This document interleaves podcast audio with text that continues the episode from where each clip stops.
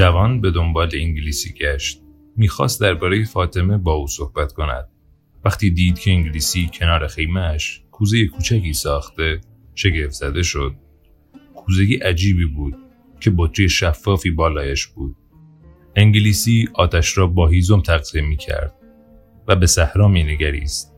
چشم‌هایش درخشان‌تر از هنگامی می‌نمود که تمام وقت را به مطالعه آن کتاب‌ها می‌گذراند.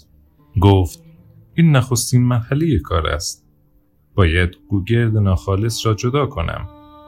برای این نباید از شکست بترسم. ترسم از شکست همان چیزی است که تا امروز مرا از جستجوی اکسیر اعظم باز داشته و اکنون کاری را شروع کردم که می توانستم 10 سال پیش آغاز کنم. اما از این که برای آن 20 سال دیگر صبر نکردم دلشادم و برای افروختن آتش و نگریستن به صحرا ادامه داد. جوان مدتی کنارش ماند تا صحرا در نور غروب به سرخی گرایید.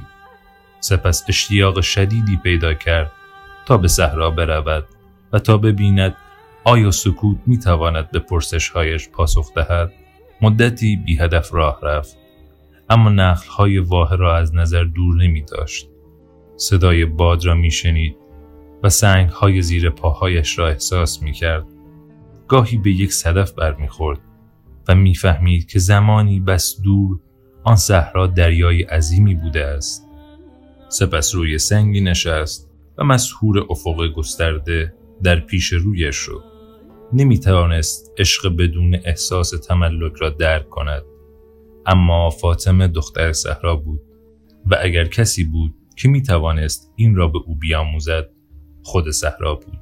بی آنکه به چیزی بیاندیشد آنقدر در همین حالت ماند که جنبشی را بر فراز سرش احساس کرد. به آسمان نگریست. 2 قرقی در ارتفاع بسیار بالا پرواز می کردند. جوان به قرقی ها و نگاره هایی نگریست که در آسمان رسم می کردند. خط سیر بی نظمی می نمود، اما برای جوان معنایی داشت. فقط نمی توانست معنایش را درک کند. تصمیم گرفت با چشمهایش حرکت آن پرندگان را تعقیب کند. شاید می توانست پیامی را دریابد. شاید صحرا میتوانست عشق بدون تملک را به او بیاموزد. خوابش گرفت. قلبش از او میخواست نخوابد. برعکس باید خود را رها میکرد. گفت: دارم به زبان جهانی نفوذ میکنم و سراسر این زمین معنایی دارد. حتی پرواز قرقی ها. و از اینکه سرشار از عشق به زنی بود احساس سپاسگزاری کرد. اندیشید: وقتی آدم عاشق باشد همه چیز معنای بیشتری می‌یابد. ناگهان یکی از قرقی‌ها در آسمان شیرجه سریعی زد و به قرقی دیگر حمله کرد. با این حرکت جوان دچار مکاشفه‌ای کوتاه و سریع شد. یک لشکر با شمشیرهای برهنه وارد واحه شد. مکاشفه خیلی زود پایان یافت، اما به شدت او را تحت تأثیر گذاشت. درباره سراب چیزهایی شنیده بود و تا آن زمان خودش هم سراب دیده بود. سرابها آرزوهایی بودند که در شنهای صحرا تجسم می‌یافتند. اما او آرزوی لشکری را نداشت که به واحه حمله بیاورد. فکر کرد همه چیز را فراموش کند و به مراقبهش بازگردد. سعی کرد دوباره به تمرکز بر صحرای صورتی رنگ و صخره‌ها روی بیاورد، اما در قلبش چیزی بود که نمی‌گذاشت آرام بگیرد. پادشاه پیر گفته بود: همواره از نشانه‌ها پیروی کن. و جوان به فاطمه می‌اندیشید. مکاشفه‌اش را به یاد آورد و آگاهی پیش از وقوعی احساس کرد که این حادثه به زودی رخ خواهد داد.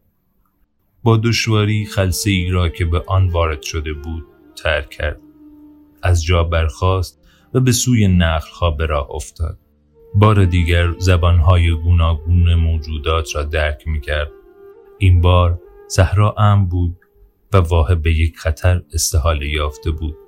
ساربان پای درخت نخلی نشسته بود و او نیز به غروب خورشید می‌نگریست.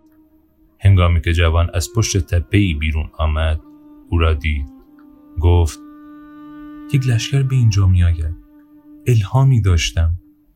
سهراب پاسخ داد صحرا قلب انسانها را سرشار از الهام می کند. اما جوان ماجرای قرقی ها را برایش گفت. داشت پروازشان را تماشا می کرد که ناگهان به درون روح جهان شیرجه زده بود. سهراب خاموش ماند. آنچه را که جوان می گفت می فهمید. می دانست بر روی زمین هر موجودی می تواند سرگذشته همه موجودات را بازگو کند.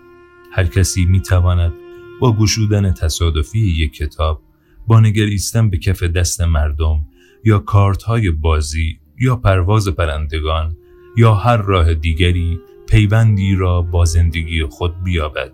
در حقیقت این موجودات نیستند که چیزی را آشکار می کنند. خود مردم هستند که با نگریستن به موجودات روش نفوذ به روح جهان را می‌یابند. صحرا پر از آدمیانی بود که زندگی خود را می‌گذراندند چون می‌توانستند به راحتی به روح جهان نفوذ کنند. به آنها پیشگو می‌گفتند که زنان و پیران را می‌ترساندند.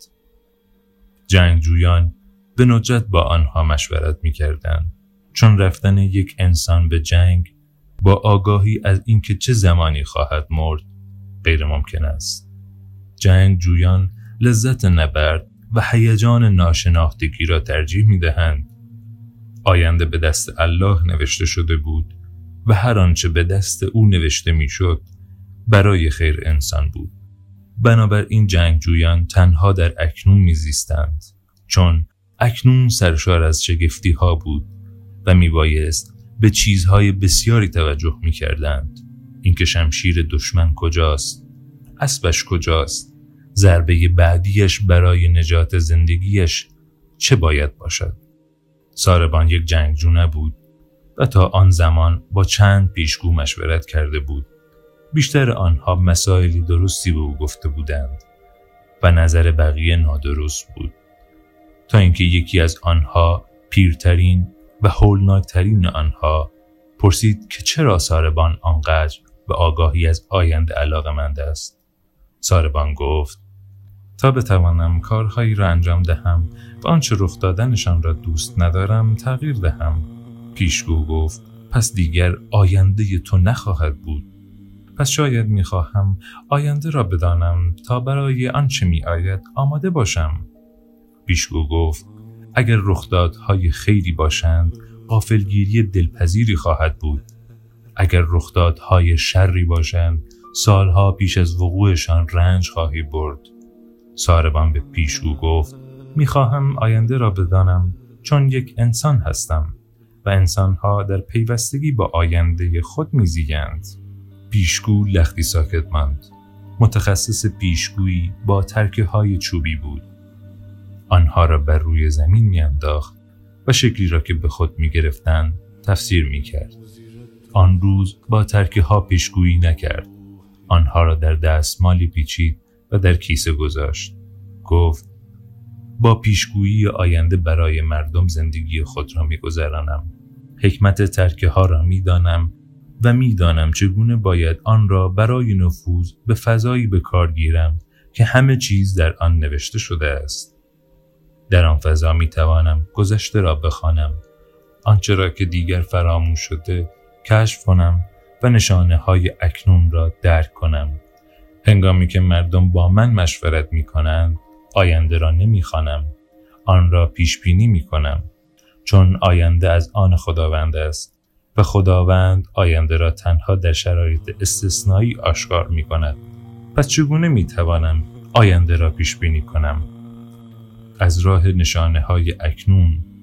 راز آینده در اکنون است. اگر به اکنون توجه بسپاری می توانی آن را بهتر کنی و اگر اکنون را بهتر کنی آنچه پس از آن را خواهد داد نیز بهتر خواهد شد. آینده را فراموش کن و هر روز زندگیت را با تعالیم شرع مقدس و اعتماد به لطف پروردگار به فرزندانش بزی. هر روز ابدیت را در خود دارد. ساربان میخواست بداند خداوند در کدام شرایط اجازه دیدن آینده را میدهد. هنگامی که خودش آن را آشکار کند و خداوند به ندرت آینده را آشکار میکند و فقط به یک دلیل، او آینده ای را نشان میدهد که فقط برای عوض شدن نوشته شده. ساربان چون این اندیشید که خداوند آینده را بر جوان آشکار کرده، چون میخواهد جوان وسیله او باشد. ساربان گفت برو و با رؤسای قبایل صحبت کن. ماجرای جنگجویانی را که نزدیک میشوند تعریف کن. به من میخندند. آنها مردان صحرا هستند و مردان صحرا به نشانه ها خو کردند. پس خودشان باید بدانند. نگرانش نیستند.